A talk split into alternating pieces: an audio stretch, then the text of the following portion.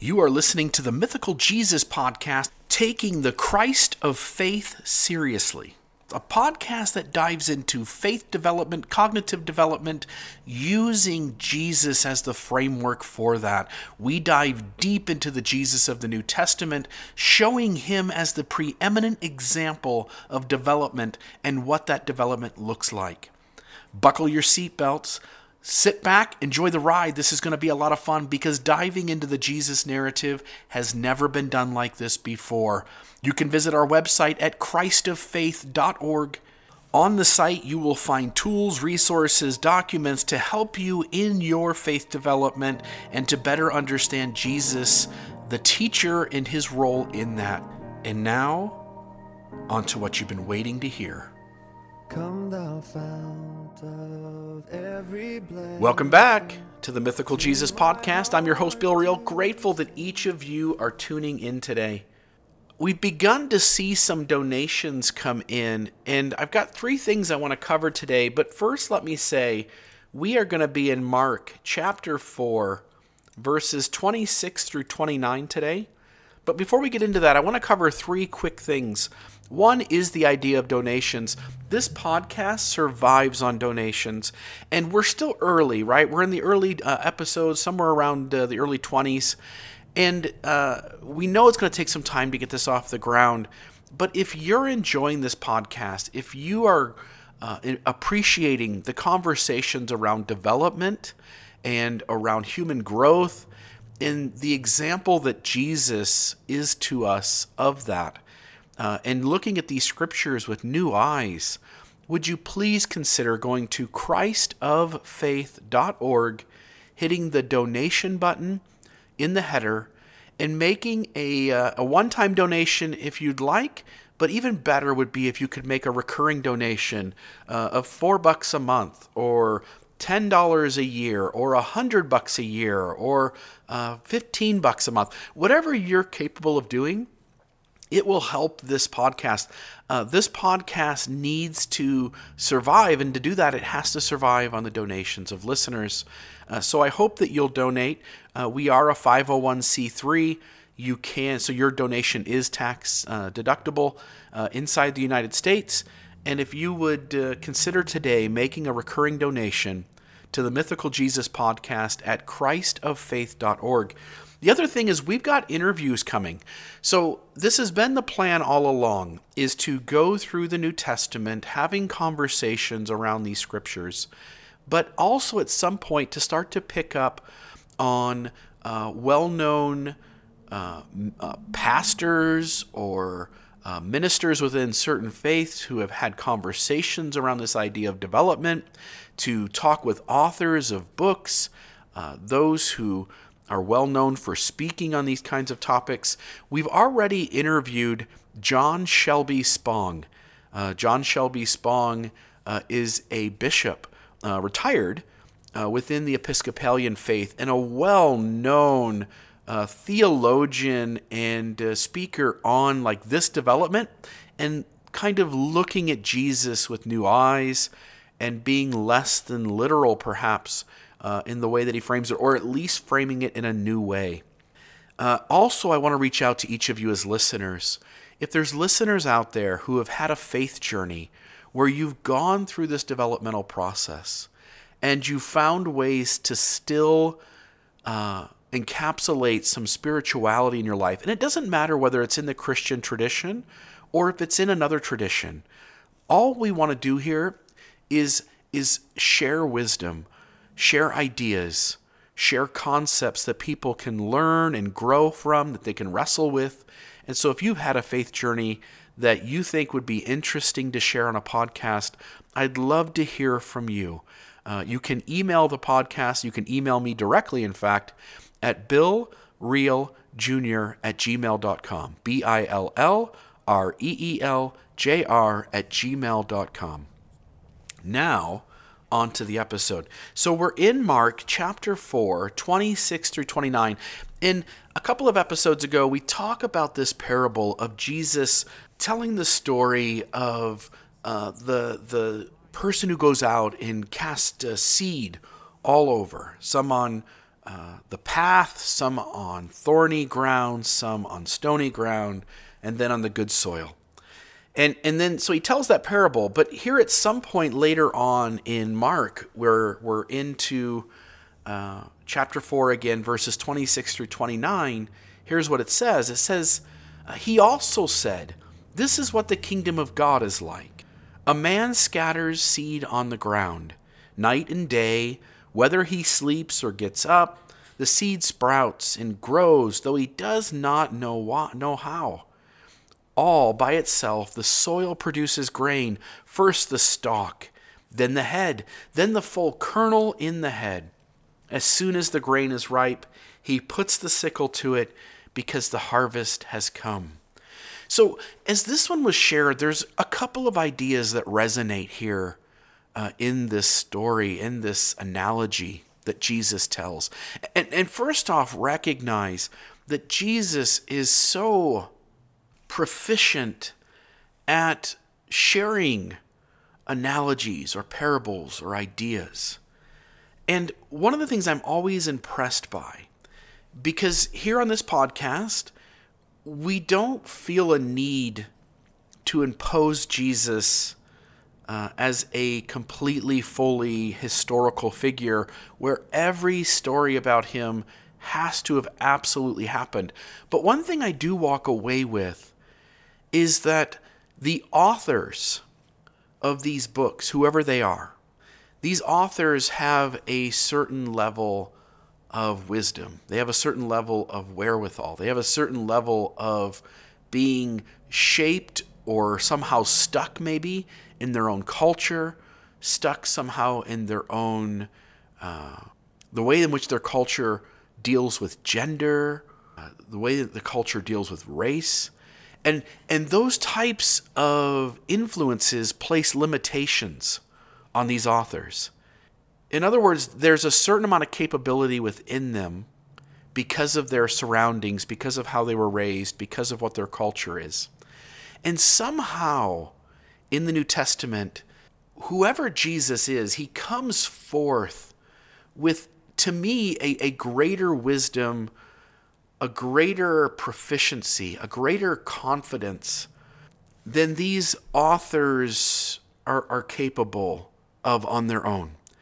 And again, I don't I don't mean for that to mean anything other than for you to sit with this story and this personage, Joshua Bar Yosef, to sit with Jesus and to not have to fight on one side of the coin or the other, to not have to fight that, hey, we have to take all of this as literal and you know the, the, the scriptures are uh, perfect and authoritative in this way, or on the other hand, to just throw the towel in, to throw the baby out with the bathwater and say like the story's made up, and and there's unhealthiness in the scriptures, so let's just cast it aside.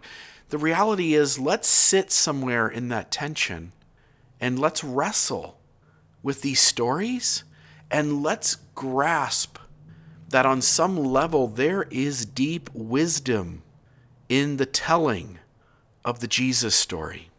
So, as this seed is cast around, what we recognize is that the person casting the seed, not that there isn't hard work involved, right? Like if we go into a field and we truly want to grow a lot of crops, and we want those crops to grow up strong, we want those crops to grow up uh, in a way that we're going to harvest enough food to feed our family, or we're, or even better, we're going to harvest enough food to feed our community and to be able to sell and make a living off of. If we're going to do that, certainly the person casting the seed, the farmer per se, has a lot of work to do. He has to make sure the ground is suitable. He has to till the ground. He has to ensure that the ground gets enough water which in their day there isn't the irrigation in the way we think. So if there's not enough rain, if there's not enough water being uh, directed off to his field, then then these crops don't stand a chance, right? So on one side of the coin, this farmer has to do his part. He has to do a bunch of work, preparation, and then during the growth. And then once the crop is grown, he has to go harvest it. He has things that he has to do. But sometimes we think like it rests with us, like it's up to us to do something. And we're the ones who are the master of our own lives. And so, whenever something good happens in the world, whenever um, I get a I get a promotion at work, whenever I get a raise at work, whenever my bosses say good job, like we often think like, "Yep, that was me. I did that. Good job. Pat me on the back." But the reality is there's another side of the coin, which is that the world is doing things without you that contribute to who you are and what your life looks like. And so while this farmer casts the seed on the ground, and he has to do some things, and so he certainly can cause the failure of these crops by his own negligence. The reality is that these seeds do a lot of work. They do a lot of their own job without him even present. Night and day, whether he sleeps or gets up, the seed sprouts and grows, though he does not know how. See, he doesn't even know how it happens. You know, I sit down at night and I sit and watch a television show with my wife and it's we're watching Blacklist right now, which by the way is just an incredible show. We're still in season one. Uh, I've been told that the the seasons after kind of dry out a little bit, but season one has been fascinating and such an intelligent show, and uh, and I sit and watch that show on this thing called a TV, and I've got no clue how a TV works. I pick up a telephone, my I've got a cell phone, I have no idea how that cell phone works. Much of the world operates without us even knowing how and without us contributing to it at all. That's the reality. So, this seed, whether he sleeps or gets up, it sprouts and grows, and he does not know how. All by itself, the soil produces grain. First the stalk, then the head, then the full kernel in the head. And as soon as grain is ripe, he puts the sickle to it because the harvest has come the good or bad we do, the seeds we scatter, like we do all these acts of goodness and kindness or of, of deception and manipulation all through our day. And those acts, they certainly mean something. They put a ripple into the water of a pond of life. And those ripples extend, they, they cause good and bad to happen. Even when we sleep, the things we've done have ramifications and repercussions. Our actions are ripples in the water, and even after our eyes no longer see that ripple's movement, that ripple is still having an effect on that water. And that ripple has an effect through time and space. And here's what I mean by that because throughout the podcast, you'll probably hear me say time and space on more than one occasion. When I say time, I'm talking about if we were to look forward in time into the future, the things we do today have an impact on the future. In terms of my kids, my grandkids, my great grandkids, my great great great grandkids, on and on and on. It also has an impact on others into the future around me. At the same time, it has a impact on space. In other words, if I look to my left and my right, as I proceed through time, my actions impact the very moment of those around me. And one of the things that happens in development, we've talked about this, is that you get really good at perspective taking. Whereas in egocentricity, you're thinking about yourself and then you move on to thinking about your tribe, at some point, you take on the perspective of seeing into time and space, you begin to perceive the ramifications and repercussions. And I don't mean it like in a crazy magic way, like you have a crystal ball and you see the future.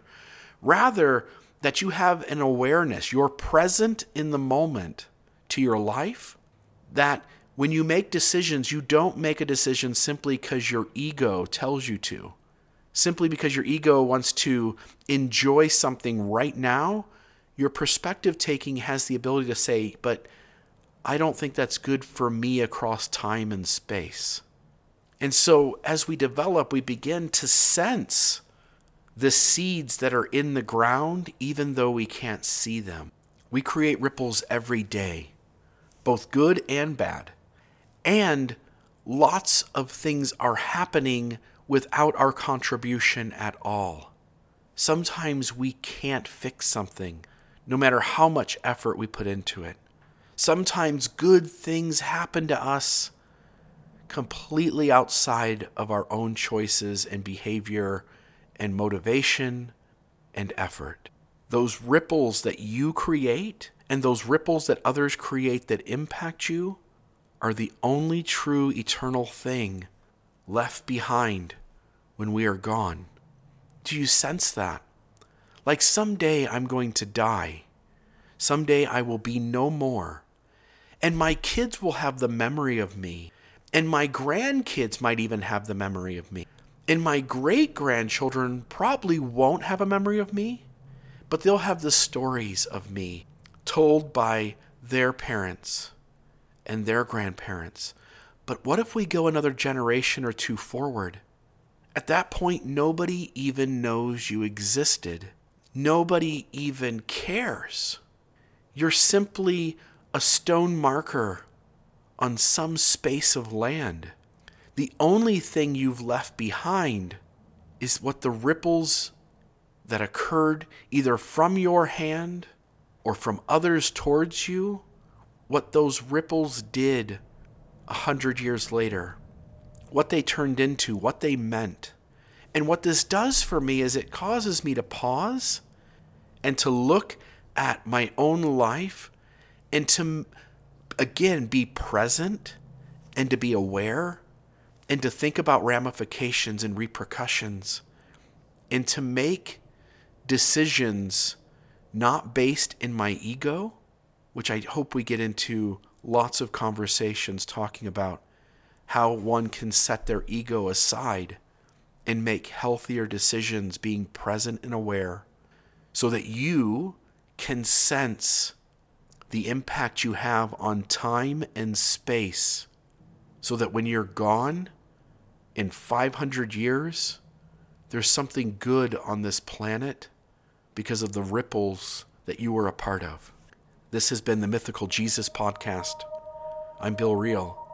See you next time.